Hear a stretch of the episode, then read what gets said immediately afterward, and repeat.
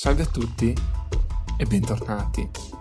Dunque, dopo l'ultima panoramica fatta sui popoli più coinvolti negli eventi riguardanti la grande catastrofe o prima grande invasione del caos, ci possiamo ora concentrare nuovamente sugli accadimenti di grande portata che hanno interessato questo importante periodo nella lore di Warhammer.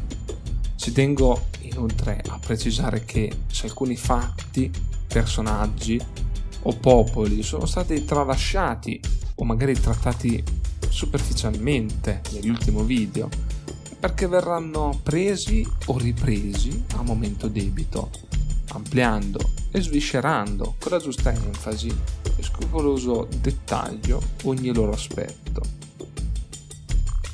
Ora però torniamo ad Ultuan, agli Elfi e al destino che li attende. La casa degli Asur, quella splendida, fertile terra che è Ultuan, non era stata risparmiata dall'arrivo dell'empia mano del caos.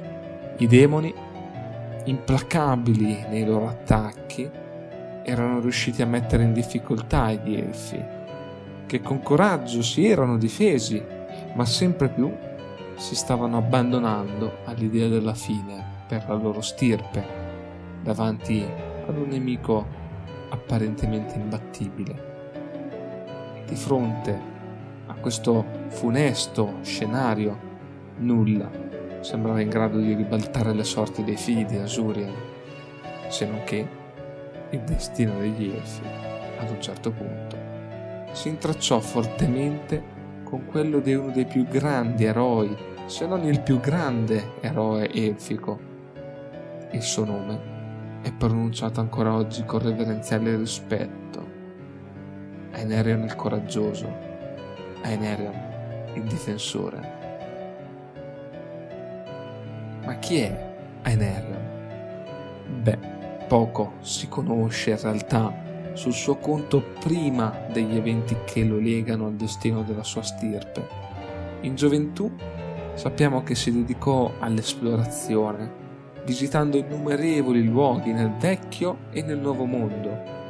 E proprio per questo, quando la tempesta del caos si allungò su tutta Ultima, lui non era lì a proteggerla.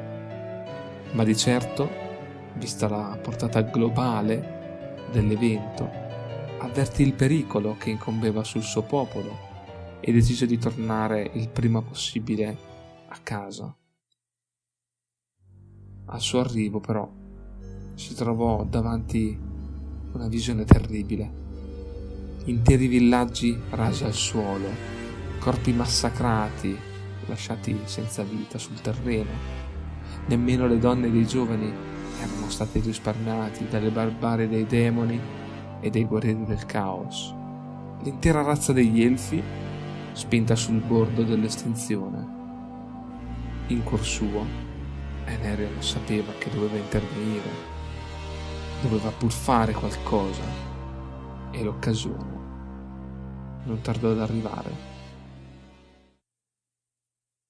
Infatti, di lì a poco, il santuario di Asurian sull'isola della fiamma, che abbiamo già visto nell'ultimo episodio, venne attaccato. L'importanza del luogo aveva spinto un manipolo di combattenti a difenderlo dal caos. Così, Aeneron decise di intervenire anche se armato solo della sua lancia da caccia e riuscì a entrare nel tempio dopo essersi fatto largo nei combattimenti che infuriavano. Ma non vedendo possibilità di salvezza per il suo popolo, cercò nella fede una risposta, un simbolo, un segnale che potesse dare speranza non solo a lui, ma a tutti i figli di Ultuan.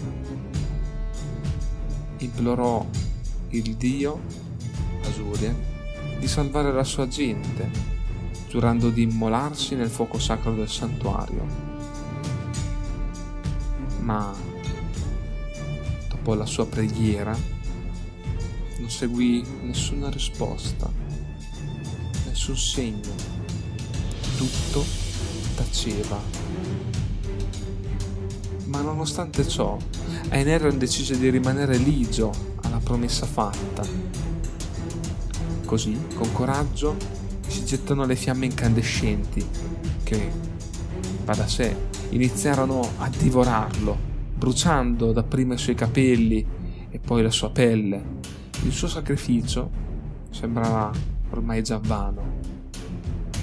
Ma proprio quando la fine pareva inevitabile per lui, le bruciature, le ustioni iniziarono incredibilmente a sanarsi e superando ogni possibile aspettativa non morì anzi ne uscì illeso e rinato da comune elfo ad incarnazione stessa di Asurian, risplendente della luce del Dio che brillava in lui, più potente e determinato a proteggere il suo popolo che mai.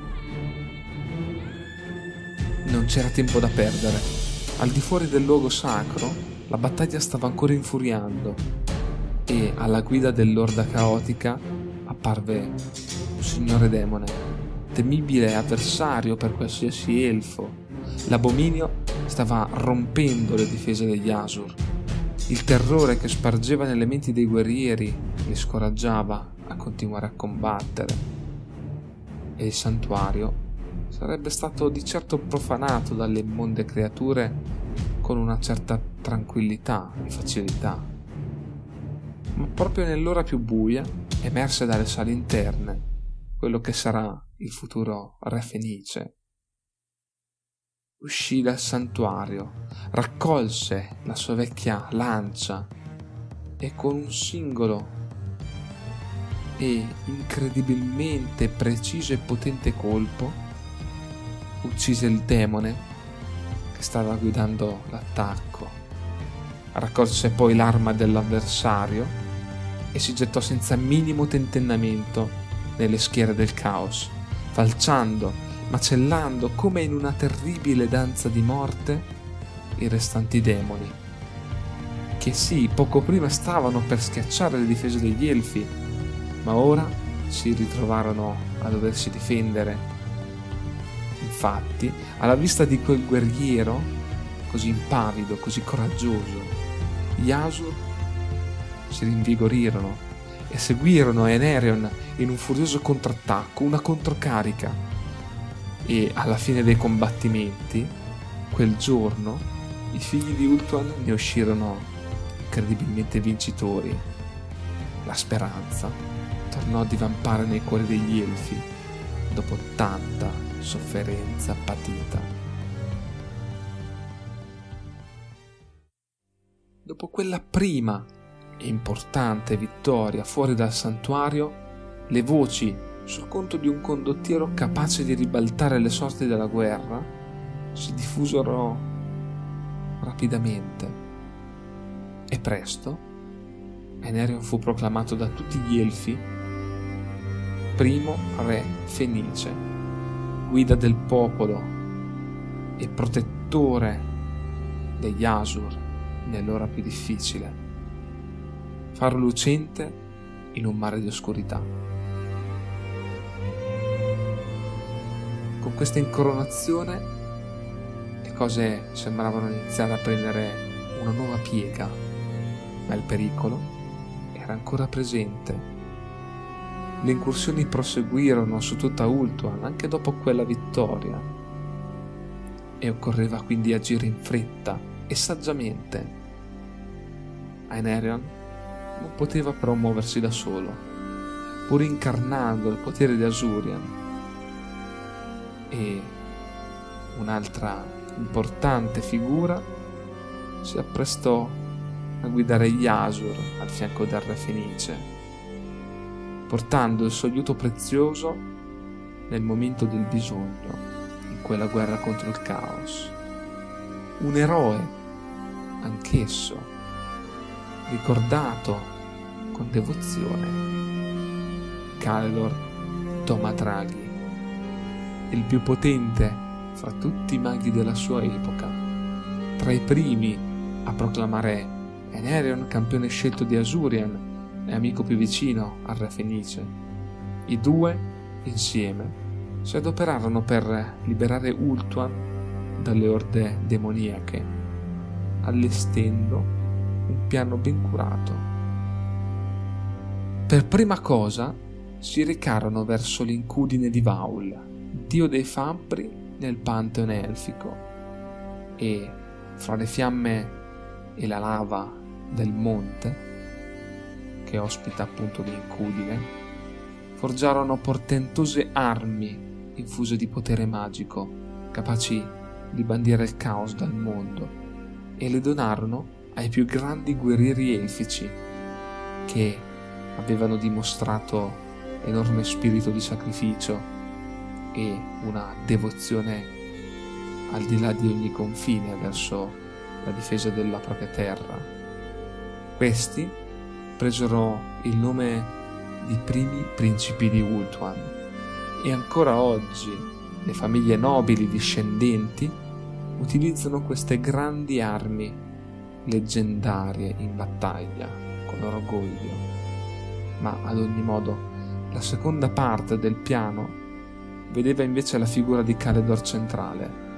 In quanto primo conoscitore delle arti magiche, impartì insegnamenti ai suoi fratelli, i più inclini ad imbrigliare le forze magiche diventarono potenti incantatori.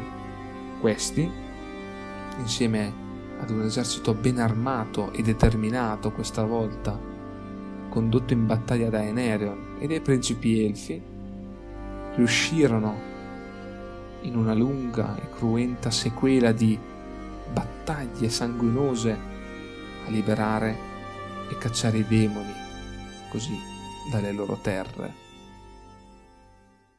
Le incursioni, dopo centinaia di anni, terminarono. Molti gioirono per quella grande vittoria.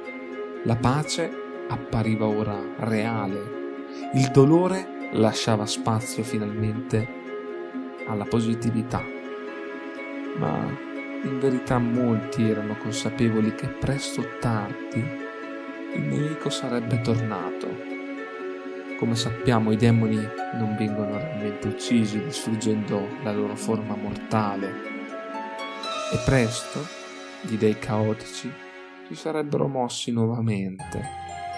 Infatti grazie alle masse sempre presenti di magia grezza che continuava inesorabilmente a fuoriuscire dalle fratture ai poli, i demoni potevano tornare a camminare nel reame mortale. Ma per ora uno stato di tregua calò sulle terre di Ultuan dopo secoli. Proprio in questo periodo di pace, di relativa tranquillità, Aiderion sposò Astariel, la prima regina eterna. Si venne a creare così quello che è l'ordinamento attuale del reame elfico.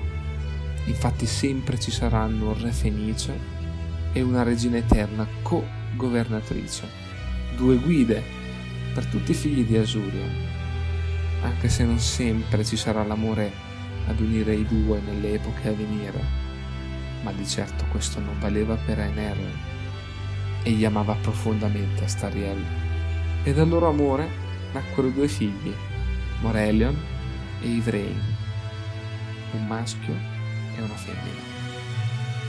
E la vita del re Fenice appariva colma di gioia nonostante l'ombra del caos tramasse fuori da Ultron. Nulla in quel momento sembrava in grado di ferire il grande eroe degli Elfi. La guerra appariva lontana, ma di lì a poco, tutta quell'apparente tranquillità tornò ad essere minata. Nessuno poteva immaginare, nessuno poteva prevedere nemmeno i più grandi veggenti, pur consci del pericolo, possedevano le risposte per rispondere a quello che stava per abbattersi sulla loro terra e i loro fratelli, cioè Nerio e la sua famiglia.